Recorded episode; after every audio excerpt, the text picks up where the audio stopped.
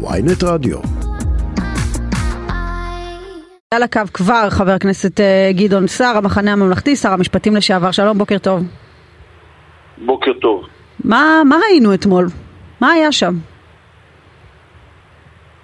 היו שני דברים. היה קודם אה, ניסיון אה, להפר סיכום מצד הקואליציה, להפר, סיכום שהושג בבית הנשיא, שלפיו אתמול היו צריכים להיבחר אה, נציגי הכנסת לוועדה לבחירת שופטים.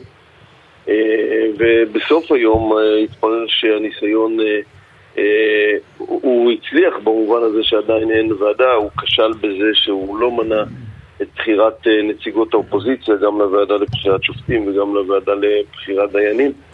מבחינת האופוזיציה זה בוודאי היה הישג פרלמנטרי חשוב. מבחינת הקואליציה זה לא העיד על ניקיון כפיים בתהליך שבו אנחנו נמצאים. למה? מה רציתם שהוא יעשה? הוא הסתבך שם עם טלי גוטליב, הוא לא יוכל היה להכניס שלושה מועמדים. הייתה באמת הסתבכות אותנטית, ואתם תקפתם אותו כאילו מדובר באיזשהו אה, אה, תרגיל זדוני שהוא הגיע איתו בבוקר. תראי מורן, אה, לפני אה, כחודש הייתה אלינו פנייה מצד אה, מזכיר הממשלה לבוא ולהסכים לדחייה בשלושה שבועות של uh, הבחירות של נציגי הכנסת, שאני מזכיר שכבר נדחו בשלושה חודשים, היו אמורים להתקיים בחודש מרץ. אנחנו סירבנו לזה, והושג סיכום uh, שהיה מעורב בו גם בית הנשיא, שהבחירות יתקיימו במועד הזה ותיבחר הנציגות של הוועדה לבחירת שופטים. כאשר קמים בבוקר יום הבחירות ומנסים לדחות את הבחירות, אין אף אדם הגון בעולם שיכול להגן... אתה מחבר בין שני האירועים, אתה אומר זה בעצם הבקשה ההיא אה, הופכת חשודה, התרגיל הזה הופך חשוד בגלל הבקשה ההיא? לא, התרגיל ההוא אה, הופך לא לגיטימי ברגע שיש סיכום. Mm. הרי זה התקנון מחייב. בעצם מה הם ניסו לעשות? לעקוף את הוראת התקנון בלי לשנות את כן, התקנון. כן, אבל הוא אומר, אם אני הייתי מגיש את טלי גוטליב ביחד עם קרויזר ועוד אה, מועמד אופוזיציה, יכול היה להיות מצב של מרד באופוזיציה ובקואליציה, והיו נבחרים שני נציגי קואליציה, ואז הייתם הופכים את זה עליו. כולם, כולם יודעים שזה תירוץ דחוק ומגוחך, וההוכחה לכך היא המספר הנמוך של הקולות שקיבלה טלי גוטליב. היא קיבלה... אבל זה יודעים רק בדיעבד. לא, לא, לא, לא. אדם פוליטי נבון, אני, שאלו אותי במהלך היום, אמרתי, קארין יכולה להפתיע, טלי גוטליב לא יכולה להפתיע. כיוון שקארין לא קיבלה אה, קולות מהאופוזיציה זולת ישראל ביתנו, שאין לי מושג מדוע החליטה לתמוך בה, וכמובן כמעט לא קיבלה אה, קולות לחלוטין מהקואליציה. ולכן כאשר הקואליציה הולכת על מועמד אופוזיציה ומועמד קואליציה, הדיל הזה עובד, זה חוק המספרים הגדולים, כל אדם שנמצא יותר מיומיים בכנסת מבין את זה, וגם נתניהו שנבחר לראשונה לכנסת לפני 35 שנה יודע את זה היטב. אז חבר הכנסת אה, גדעון סער, בוקר טוב. אה, אז, אז תגיד לי, אם באמת נתניהו נמצא בסיטואציה שהוא, אה, שבאמת אי אפשר להאמין לו, וכל דבר אחר כך מסתבך, ואחר כך הוא עושה תרגילים על תרגילים, ופתאום רוטמן מוצא לו סעיף כזה או אחר, ו... אז איך אפשר בכלל לשבת איתו, או עם הנציגים שלו בבית הנשיא, איך אפשר לעשות איתו משהו בכלל? זה באמת, זה באמת מייצר קושי גדול מאוד, אתה צודק, מכיוון שאנחנו ראינו אתמול דבר מאוד ברור, שבליכוד ובקואליציה אין מוקד אחד שמולו אתה יכול לסגור את הדברים. יש בעצם שני מוקדי כוח, יש את ממשלת יריב לוין אה, עם אה, סמוטריץ' ובן גביר, שהיא דוחפת את הדברים לקיצוניות כל הזמן, ויש את נתניהו, ואז אתה מגיע לסיכום ומתברר שהסיכום הוא לא סיכום. אז לאיזה מסקנה ובאמת, זה מביא אותנו? לאיזה מסקנה המסקנה, זה מביא אותנו? המסקנה שזה מביא אותנו זה שגם אה, קודם אני חשבתי שאפשרי, אה, קשה מאוד, אבל אפשרי להגיע להסכמה בבית הנשיא, ועכשיו אני בדעה שזה הרבה יותר קשה ממה שחשבתי. וצריך לפרוש משם לדעתך? לא, אנחנו הודענו את אותה הודעה בעצם אה, שהייתה קיימת קודם, ברגע שתיבחר הוועדה לבחירת שופטים, ניתן יהיה לקיים שיחות. כרגע הקואליציה החליטה לדחות את זה, או להשעות את ה... אה, שיחות בעצם, בעצם ההחלטה שלה למנוע את הקמת אה, הוועדה אתמול. אז בעצם מה שאתה אומר זה שהסיכויים אה, בתנאים שנוצרו להגיע להסכם הם קלושים. אני אומר שהסיכויים ירדו לפי מיטב הבנתי, משום שבקואליציה היום אין גורם אחד שהוא בעל הבית. אז בעצם עכשיו, אם הדברים באמת לא יתקדמו... זה ו... לא אומר שצריך להרים ידיים, אבל חייבים לנתח את המציאות ולהבין אותה, ב... כי, כי בסופו של דבר אה, אה, זה הבסיס לקבלת החלטות. אז, אז השאלה אם אתם בעצם אה, לוקחים סיכון, ומה הכוונה סיכון? זה בעצם שאם הדברים, ההידברות לא תמשיך, הקואליציה תחזור ותנסה לחוקק דברים אה, באופן אה, עצמאי וללא תיאום. אה, אתה חושב שיש להם בכלל את הרוב לזה? אתה מפחד מזה? או שאתה חושב שגם אם ילכו למהלך הזה, בסופו של דבר לא, אין להם רוב להעביר הרבה דברים שיש להם כוונה להעביר? כמו הרפורמה המקורית או דברים כאלה? אני, אני לא חושב שבהכרח אתה יכול uh, להסיק ממה שקרה בהצבעה חשאית למה שיקרה בהצבעה גלויה. אני חושב שחקיקה חד צדדית היא תסריט גרוע uh, לממשלה ולראש הממשלה וקטסטרופלי למדינה. אבל uh, אם הם יחליטו ללכת uh, בדרך הזאת, למרות שאנחנו, uh, ואתה יודע את זה היטב, uh, גם עמדנו בהתקפות כל התקופה, גם מתוך חברינו באופוזיציה מסיעות אחרות וגם מצד uh, גורמי קצה במחאה, ועדיין האמנו שנכון לעשות את המאמץ הזה. אז בסופו של דבר, מה שקרה אתמול, שהגורמים הקיצוניים בקואליציה הכתיבו את הפרת הסיכום. לא, לא אנחנו סטינו משהו, הם סטו משהו. טוב, מה, מה הם אשמים שטלי גוטליב אה, מחליטה פתאום אה, לייצר אירוע שאיש לא חזה? חבל מורן לחזור על זה, זה לא קשור בכלל לטלי גוטליב, לטלי גוטליב אז... אין שום קשר לאירוע, טלי גוטליב לא הייתה לי, יכולה להיבחר אחד לאלף, התוצאות מלמדות על זה.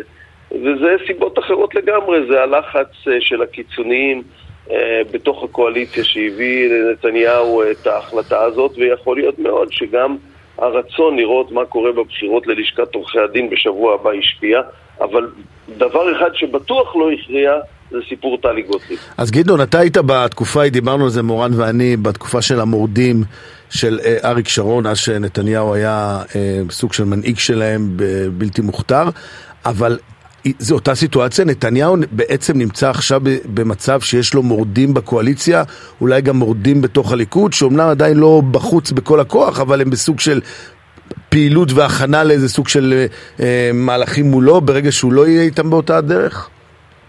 זה כמובן אה, מתבצע בצורה הרבה יותר מתוחכמת, זה לא כן. שהיה אה, נכון. נושא מדיני שקרא את סיעת הליכוד אה, לשניים.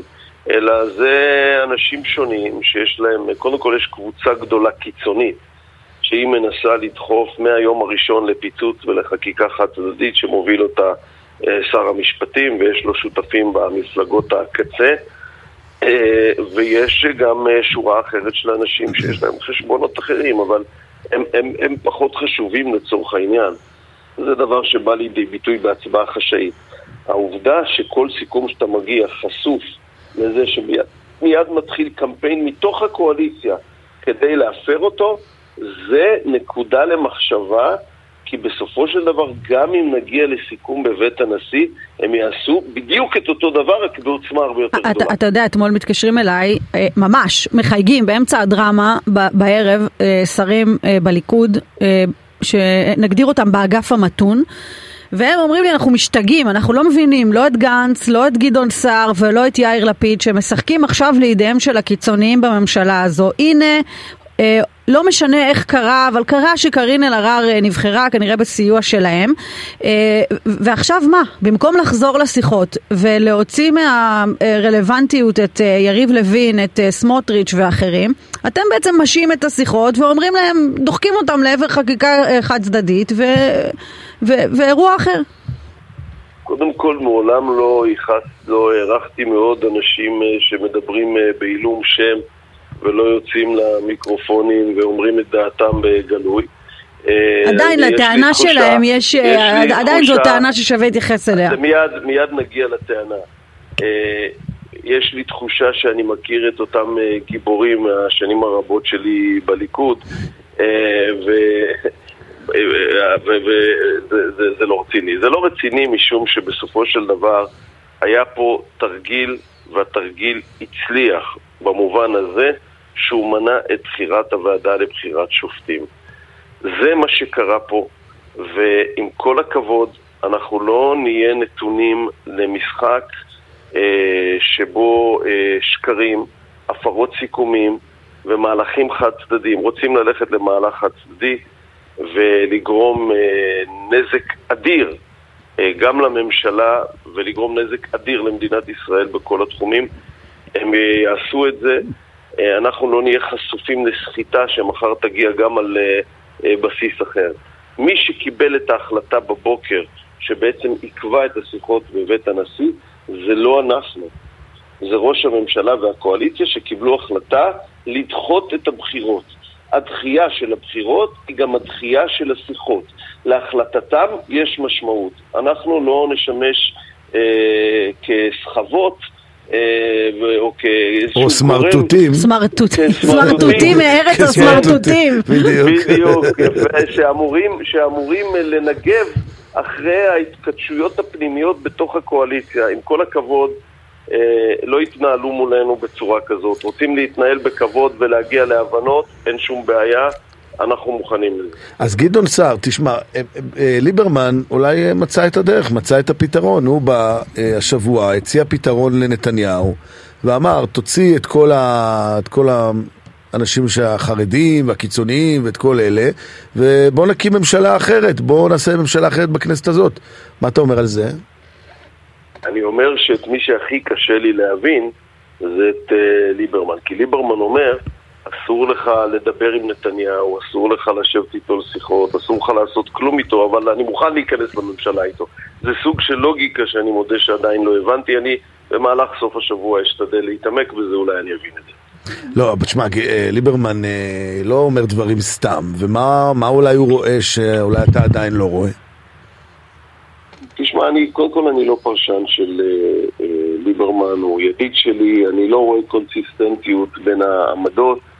אה, אני אה, מציע לשאול אותו למה הוא אומר דבר מסוים, רק אני לא אה, יכול לקבל אדם שאומר, אסור לשבת עם הבן אדם הזאת, הזה, כי אי אפשר לה, לה, להאמין לשום מילה שלו, ומצד שני אני מוכן מחר בבוקר בהרכב קואליציוני אחר להצטרף לממשלתו. בעיניי זה לא קונסיסטנטי. תגיד, בסיטואציות אה, מסוימות, יש איזו סיטואציה כזאת או אחרת שאתה רואה סיכוי לממשלה אחרת בכנסת הזאת? קשה לי לראות. זאת אומרת, המהלך הבא הוא בחירות מבחינתך, זה הדבר שצריך אני לקרות. הנחתי ביום שני uh, על שולחן הכנסת הצעת חוק לפיזור הכנסת. בסופו של דבר הכנסת הזאת היא, ההרכב שלה הוא רע, דברים טובים, קשה מאוד שיצאו ממנה. ולכן התפקיד שלנו באופוזיציה הוא אה, לנסות לפעול. אני מודה שזה תלוי בנו רק במידה חלקית בלבד, בלשון המעטה, אבל אה, טוב לעם ישראל יהיה אם ימי הכנסת הנוכחית יתקצרו.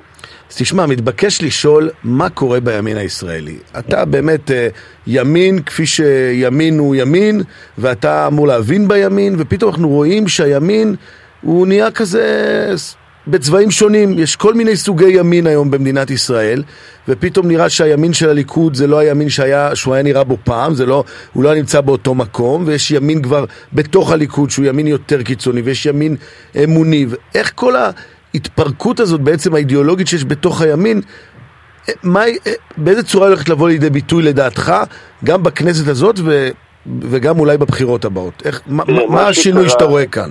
מה שקרה שאת אה, מה שנקרא המחנה הלאומי או הימין הובילה במשך שנים מפלגה שהגדירה את עצמה כמפלגה לאומית ליברלית וקרה תהליך שאגב, אה, אתה יכול להסתכל על מדינות אחרות אה, ומפלגות אחרות, מפלגות ימין אחרות בעולם, בארצות הברית, באירופה גם היה שם שינוי של מעבר מימין שמרני לימין פופוליסטי ואני חושב שהתהליך של השינוי הזה קרה בליכוד בשנים האחרונות ואותו ציבור ענק, ענק במדינת ישראל של ימין ליברלי ושל uh, ימין uh, ממלכתי, uh, בעצם אין לו בית היום, או שהוא הולך ומוצא את הבית, אתה רואה לפי הסקרים האחרונים, הוא, הוא מוצא כתובת חדשה במחנה הממלכתי. אנחנו בעצם, החברים שיצאו איתי מהליכוד והקימו תקווה חדשה, מייצגים באופן המדויק ביותר את הערכים המקוריים של הליכוד שהקים מנחם בגין עליו השלום. מה שהיום אה, קיים בליכוד הוא רחוק מאוד מהערכים האלה. אז מה, זה העניין האמוני? העניין האמוני שהשתלט כאן על האירוע? לא, זה לא, זה לא עניין אה, אה רק אה, שקשור, ל, הייתי אומר, תזוזה בנושאי דת ומדינה לכיוון המפלגות הדתיות, זה בהחלט אחד המאפיינים, אבל זה לא המאפיין העיקרי. הדבר המרכזי זה ההתקפה על מערכות המדינה, זה הגישה האנטי-ממלכתית, זה תפיסות הקונספירציה של deep state. אלה דברים שבעבר היו בשולי השוליים של הימין הישראלי, והיום הם מתנחלים ב... בזרם שהיה בעבר, הזרם המרכזי של המחנה לא, הלאומי. יהיו שאומרו, יש לזה מספיק, אה, אה, אתה יודע, מספיק בוחרים, מספיק אנשים שרוצים את זה. אני לא בטוח. אני, התהליך שאני רואה, זה כשהימין בישראל הוא יותר גדול, אבל אנחנו רואים בסקרים שהתמיכה בקואליציה הנוכחית שמשקפת את הגישה הזאת הולכת ומצטמקת. Okay. אוקיי.